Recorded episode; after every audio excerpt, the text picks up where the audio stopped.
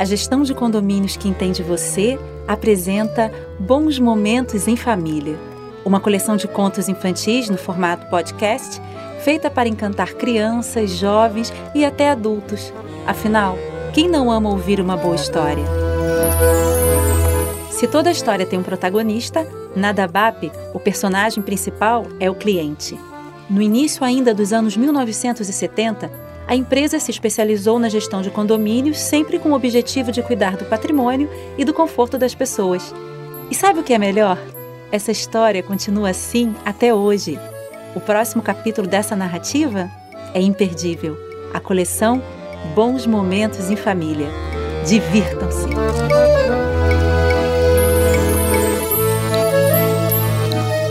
Olá, como estão? Eu sou a Luciana Azul e estou de volta para apresentar mais um episódio da coleção Bons Momentos em Família. Dessa vez vamos conhecer um mito de origem aqui do Brasil. Mitos de origem são histórias que explicam como alguma coisa passou a existir. Este mito é contado há muitas gerações pelos índios bororos que vivem na região do Mato Grosso e explica como as estrelas surgiram no céu. Ele é um mito tão querido em nosso país que até a escritora Clarice Lispector fez uma versão em livro para crianças. Que tal ouvir essa história olhando para o céu? Então vamos começar lembrando que no final eu vou perguntar se vocês reconheceram o instrumento do nosso mistério musical, ok? Vamos ver quem vai adivinhar. Desejo a todos uma boa história.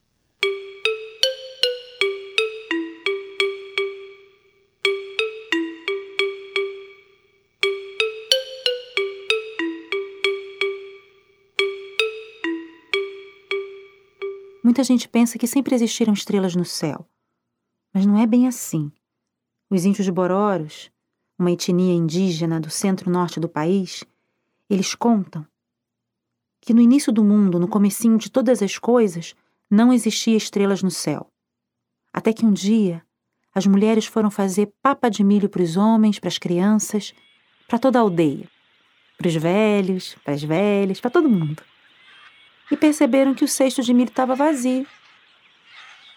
E aí então elas colocaram nas costas aquele outro cesto que serve para colheita e se embrenharam na floresta. Caminharam, era um dia de sol, sol quente na cabeça, mas elas aproveitavam as sombras das árvores, as águas frescas dos rios. Caminharam bastante procurando milho, mas não encontraram nada. Até que uma delas teve a ideia de voltar até a aldeia e chamar os corumins, as crianças, porque uma delas disse: Curumim dá sorte, Curumim sempre dá sorte. E foi isso que elas fizeram. E não é que deu certo?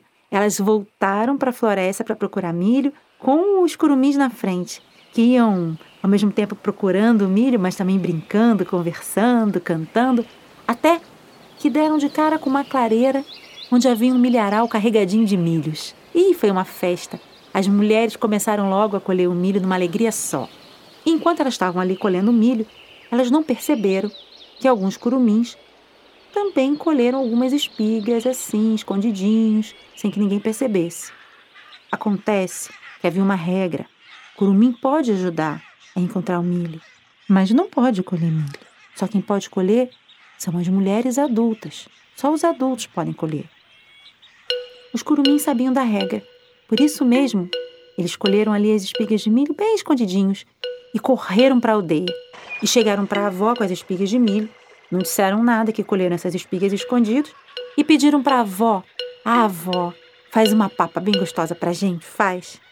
A avó, vendo a cara alegre dos curumins, aceitou, fez a papa e deu para os netos. E os curumins comeram numa alegria só. Mas depois que eles acabaram de comer, eles lembraram das mães e pensaram: quando as mães chegarem, a avó vai contar para elas que ela fez papá pra gente. E as mães não vão gostar disso, não, vão ficar muito zangadas. Então eles começaram a conversar o que, que eles iam fazer para as mães não saberem de nada. Aí um deles disse: E se a gente pegar a avó e esconder numa caverna?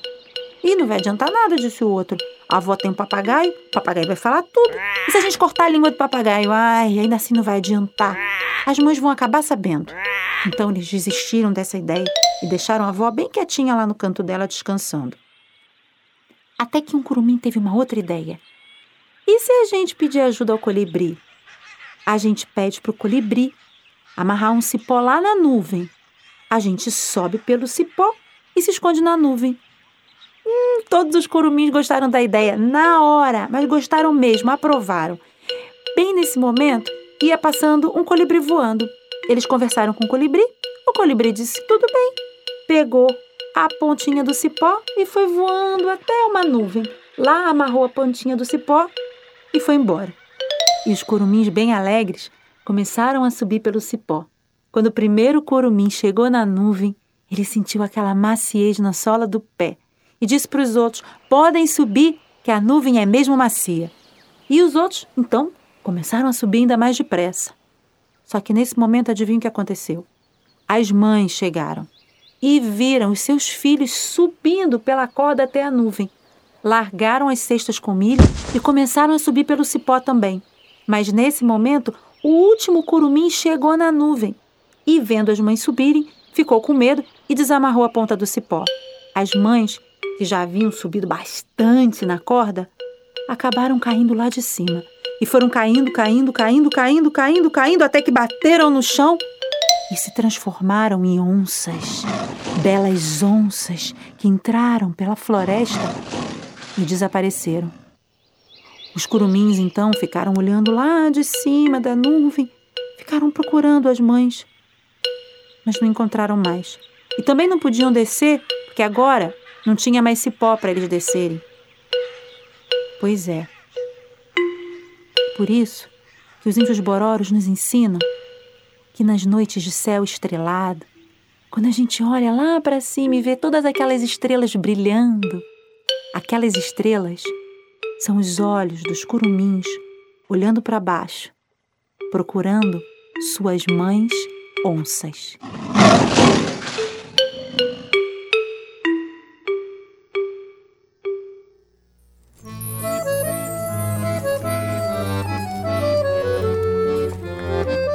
As estrelas deste mito vão ajudar a contar a história do nosso próximo episódio, que será uma história de Natal cheia de estrelas. E o instrumento musical, adivinharam? Isso, o instrumento é o xilofone. E como diz a tradição, assim eu ouvi, assim eu contei. Assim me contaram, assim vos contei. Até o próximo episódio.